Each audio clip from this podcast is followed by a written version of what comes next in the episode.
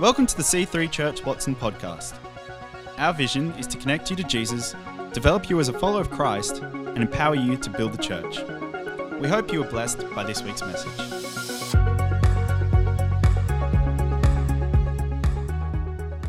So, Happy New Year. How are we all today? A few thumbs up. Still in Canberra.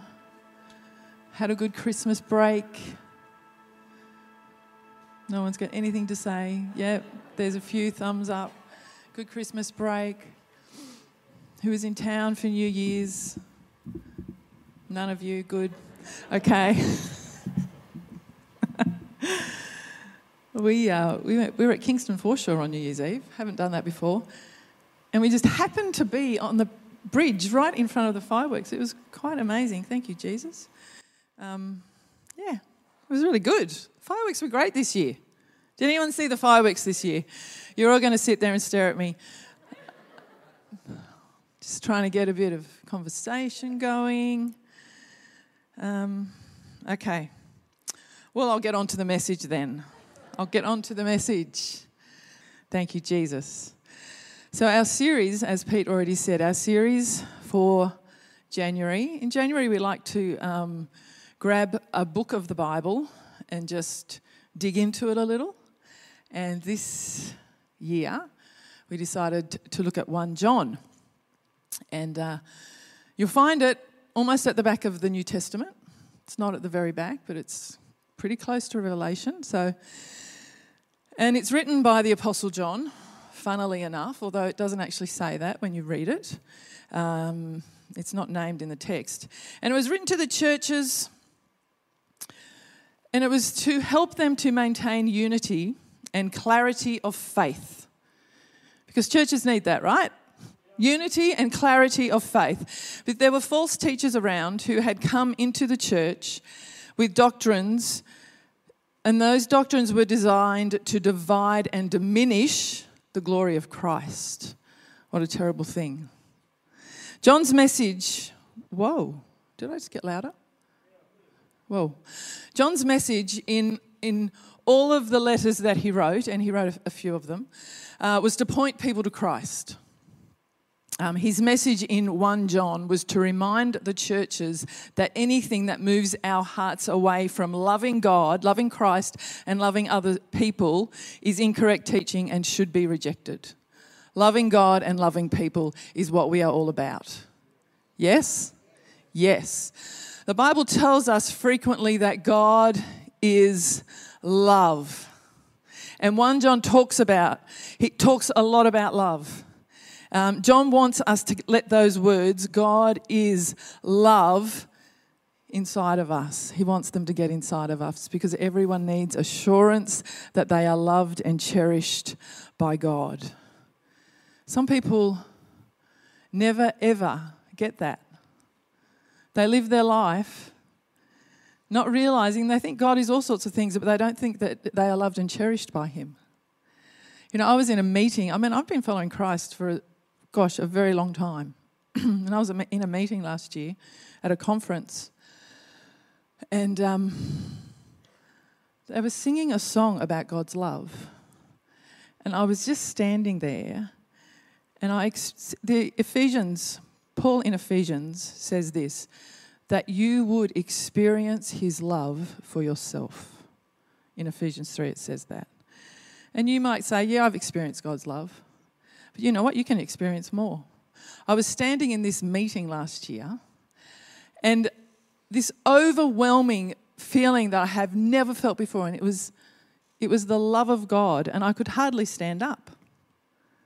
I could hardly stand up. And it was beautiful and wonderful, and it actually changed me just from experiencing the love of God. And as I said, I've been following Christ for very, very, very many years. God wants us to experience the love of Christ, not, not just know it. If you read the Amplified version of Ephesians 3, it says, He wants you to experience it for yourself, to feel it to let it touch you, to let it invade every pore of your being. Anyway, so 1 John talks a lot about love. The Gospel of John, you know, Matthew, Mark, Luke, John, the Gospel of John was intended to bring us into an encounter with Christ, but 1 John was intended to help us not just encounter him, but walk every day with him, to make our faith obvious or to have it on display in the world. Which is why we've called this series, How Will They Know? How will they know that we are followers of Christ? How? You know, if you've got a Christian bumper sticker on your car, you may not want them to know. Anyone? Sometimes. Or if someone turns up to church and goes, Oh my gosh, you're a Christian that knows you outside, you think, Wow, that's not great. So we want to be people who display the fact that we love Christ by the way that we live, the way that we act, the way that we pray for others, the generosity that we show regularly. So today I'm going to be giving, I'm going to be talking, like doing a, an overview of 1 John, and over the coming weeks we'll, we'll look at some of the main messages of the book in more detail. And there is so much, so, so much in 1 John. So 1 John was written towards the end of the first century in very interesting times in the church. I believe we are at the moment in very interesting times in the church as well. I want you to try and remember, if, if you can, what it was like when you first became a believer, when you first came to Christ. The thrill, the, the newness, the zeal, the excitement you know, like a new thing that happens, like a new year. Some people get very excited about a new year or a new job. Everything's new. Or a new relationship. When 1 John was written, it was, it was written during a storm of heresy that had invaded the early church. And the newness that I was just talking about had worn off. The newness of faith, faith in Christ. So, second and third generation Christians were on the scene, and complacency had taken the place of enthusiasm. You know, when um, my husband Paul, a group of people started Emmaus, the school in Dickson.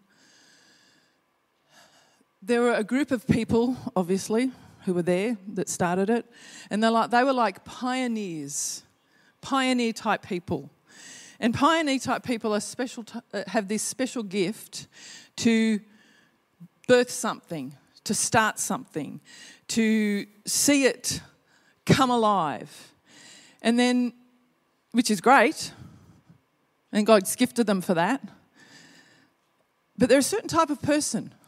And, you know, they were there and they were enthusiastic and they were at everything. And, you know, it was this small community. And then as the years went on, because he was there for 18 or 19 years, as the years went on, you know, people who came, you sort of take for granted what you what was already there. Do you know what I'm talking about here? You sort of just slip in and think, ah, you don't sort of understand what it cost for the early pioneers. And complacency had actually come into the church during the time that one, which was the reason why John wrote 1 John. Christianity, for some, had become a thing of, of habit. It was just merely a tradition. It was, and some people, they had become half hearted, nominal. People had grown used to it as, as, as, and something of the wonder had been lost. The wonder of Christ, the wonder of what He did. That wonder that beautiful song, May We Never Lose Our Wonder. Who knows that song? It's a great song. Maybe not from where how I sang it just then. You may not know what I'm talking about, but trust me. the first thrill had gone. The flame of devotion had diminished to a mere flicker. And I think one of the things that is facing the church out now in our time during COVID is that type of thing is, ah, well, maybe it's always been here. I think it's here more now.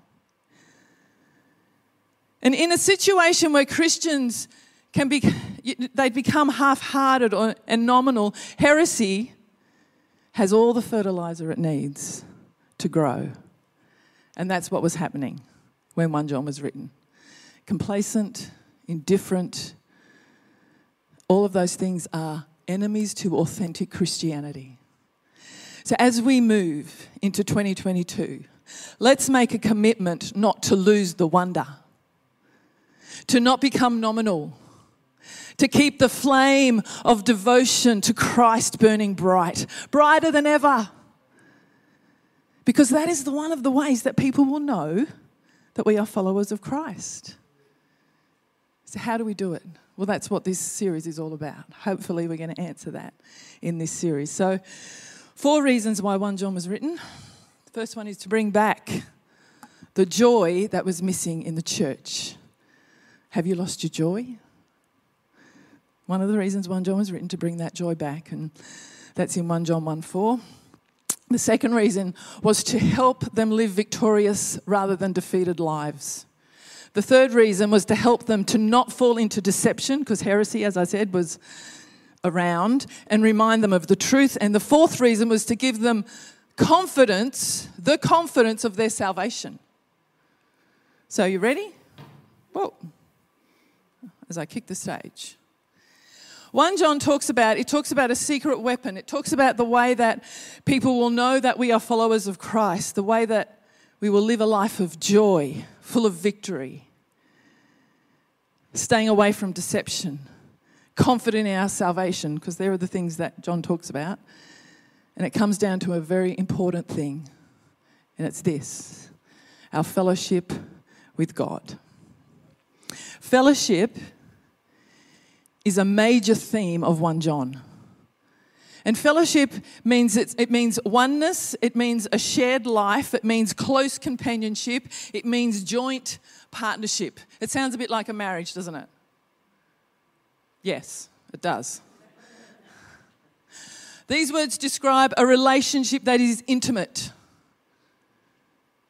Does, your, does that describe your relationship with God? That's my question to you this morning.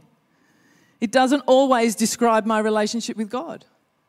Sometimes Paul says things to me like, Yeah, so what's God talking to you about, to, you know, at the moment? And sometimes I might say to him, Well, if I was talking to him, I could let you know. Is that just me? Sometimes you may feel like that. Sometimes I feel like that.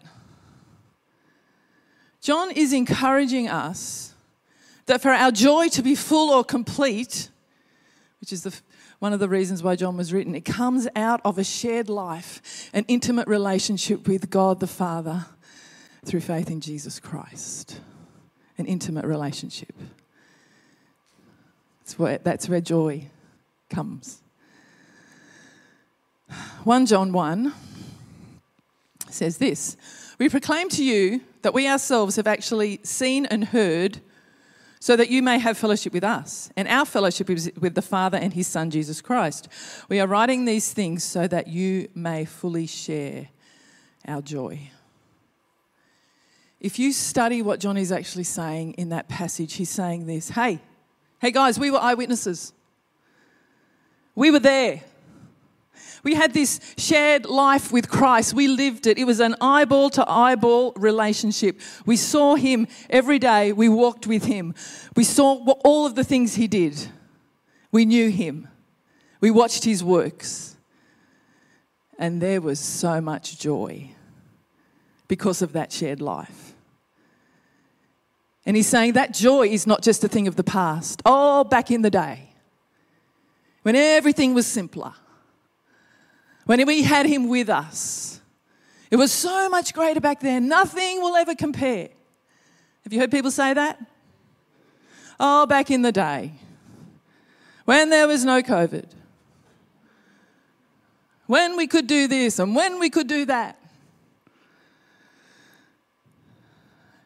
And the whole relationship with God is all about back then. And everything is about what has happened, and there's nothing to look forward to. Can I tell you, there is so much to look forward to? 2022 is going to be a great year. I'm going to believe that. I hope you will believe it with me. Amen. And John, he's saying this. He's saying, through fellowship with him, that joy, that, that joy that we had is accessible to every single one of us every single day. It's accessible to you and me. And joy like that, it's complete and it's full, and it's the, the thing that makes the person on the street wonder what it is about us to stand up and take notice of a Christian. It includes peace with God and knowing that I'm connected to Him. And I know for me that when I lose that connection with Him, one, one of the first things to go is my joy. It really is. It, it sort of disappears. So, how's your fellowship? How's your fellowship with Him going? So that's the first reason it was written. The second reason 1 John was written was to help them live victorious lives rather than defeated lives. 1 John 2, verse 1 says, My dear children, I'm writing this to you so that you will not sin, but if anyone does sin, we have an advocate who pleads our case before the Father. He is Jesus Christ, the one who is truly righteous. You know, one of the things that will attack our joy and our fellowship with God and make us feel like we are defeated is, is when we blow it. Does anyone find that? When they blow it. When you do something you don't want to do, you wish you didn't do you didn't want to do, and you blow it. The Bible calls it sin. And that's, that's not a popular thing to talk about. You know, I had someone once come into our church, and, and after church, I was chatting with them. They were new, they were a visitor. And I said, Oh, great to meet you. And, you know, and they said, You know, you had me, everything was great. And then you started talking about sin. And that's it. That, I'm out of here. It's a true story. Every single person on the planet struggles at times and messes up. Maybe me more than you. Anyone here never had to fight the urge to do what you know you shouldn't do? I know I shouldn't do it, but I just hold on to that offense and just keep going over and over and over it again. Just, and then they said that. And if they'd only be selfish, I can be selfish. Just jump in on the gossip when it's going around. Really? Really? What else? What else happened? Oh, really? In 1 John 1, John says, if we say that we don't blow it, we're kidding ourselves. But he goes on to say the good news is that when we blow it, we have an advocate who rep- represents us before God, and he is Jesus Christ. An advocate. To call alongside, that's what it means. We have one called alongside us who is righteous, and when we blow it, the righteous one comes to our defense. He's like the friend of an accused person, called to speak and enlist the sympathy of the judge. The accused person needs someone who will stand in his defense. These days we call them a defense lawyer. Jesus is our advocate before God, and we need one. You need one, I need one, and we have one. You might say, Why do I need one? I'm a good person. I'm doing my best, and I'm sure you are. But God's values, no matter how good we are, God's values are different to ours.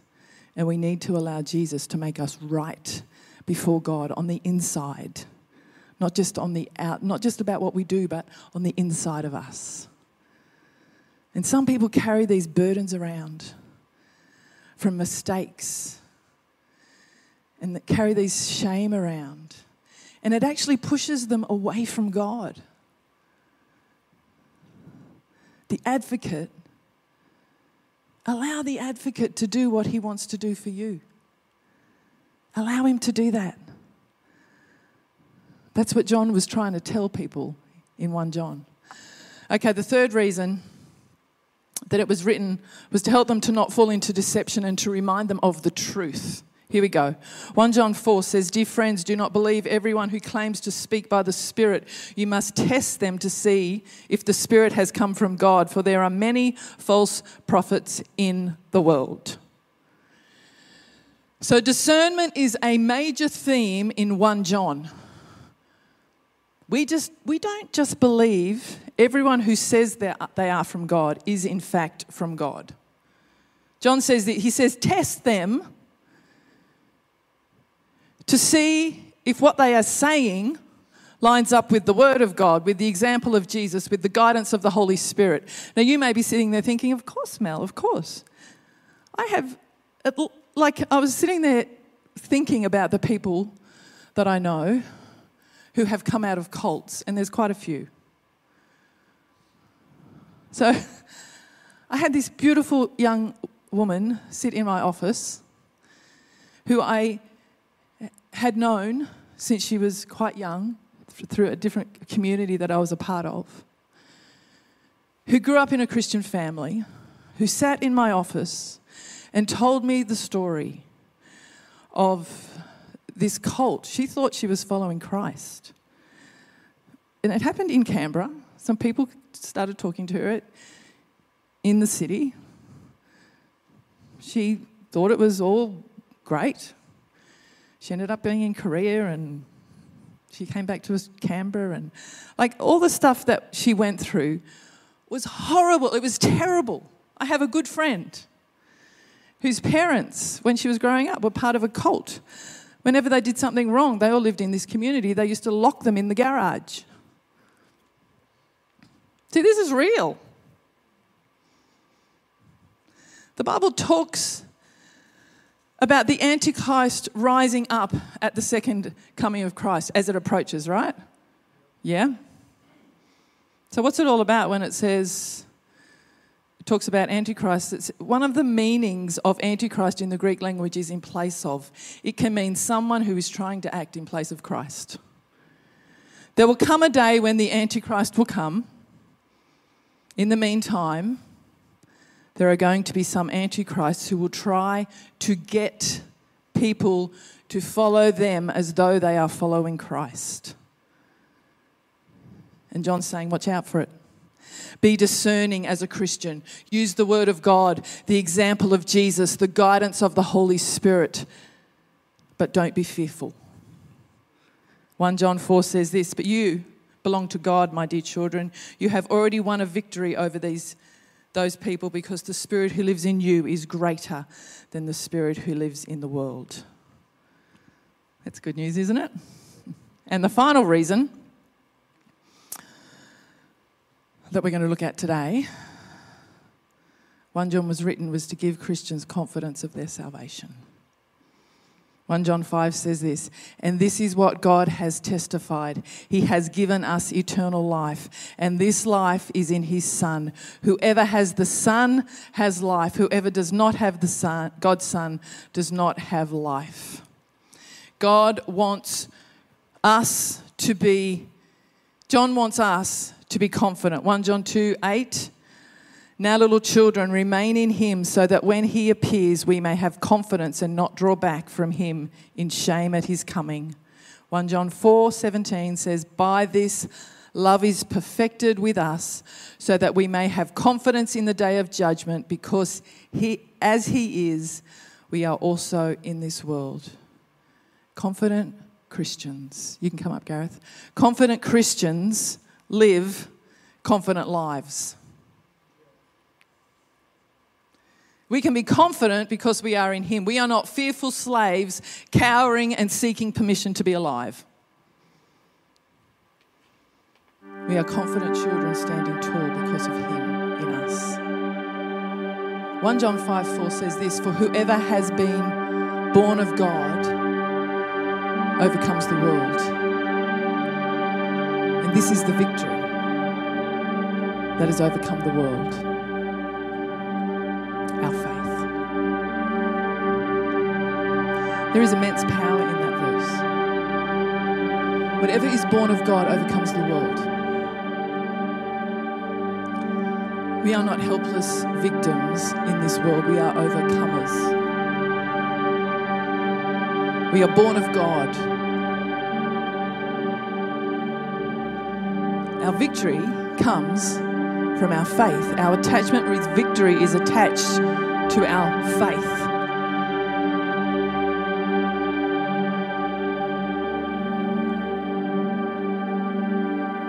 I have a lifeline that keeps me strong in this world. It keeps me strong. It keeps me confident in my salvation. And, and that confidence doesn't change depending on how I'm feeling or what sort of day I'm having.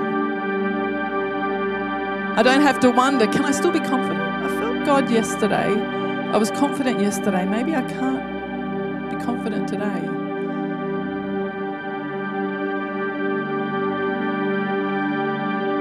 I've got Him because I believe. So we've talked about being a joyful Christian.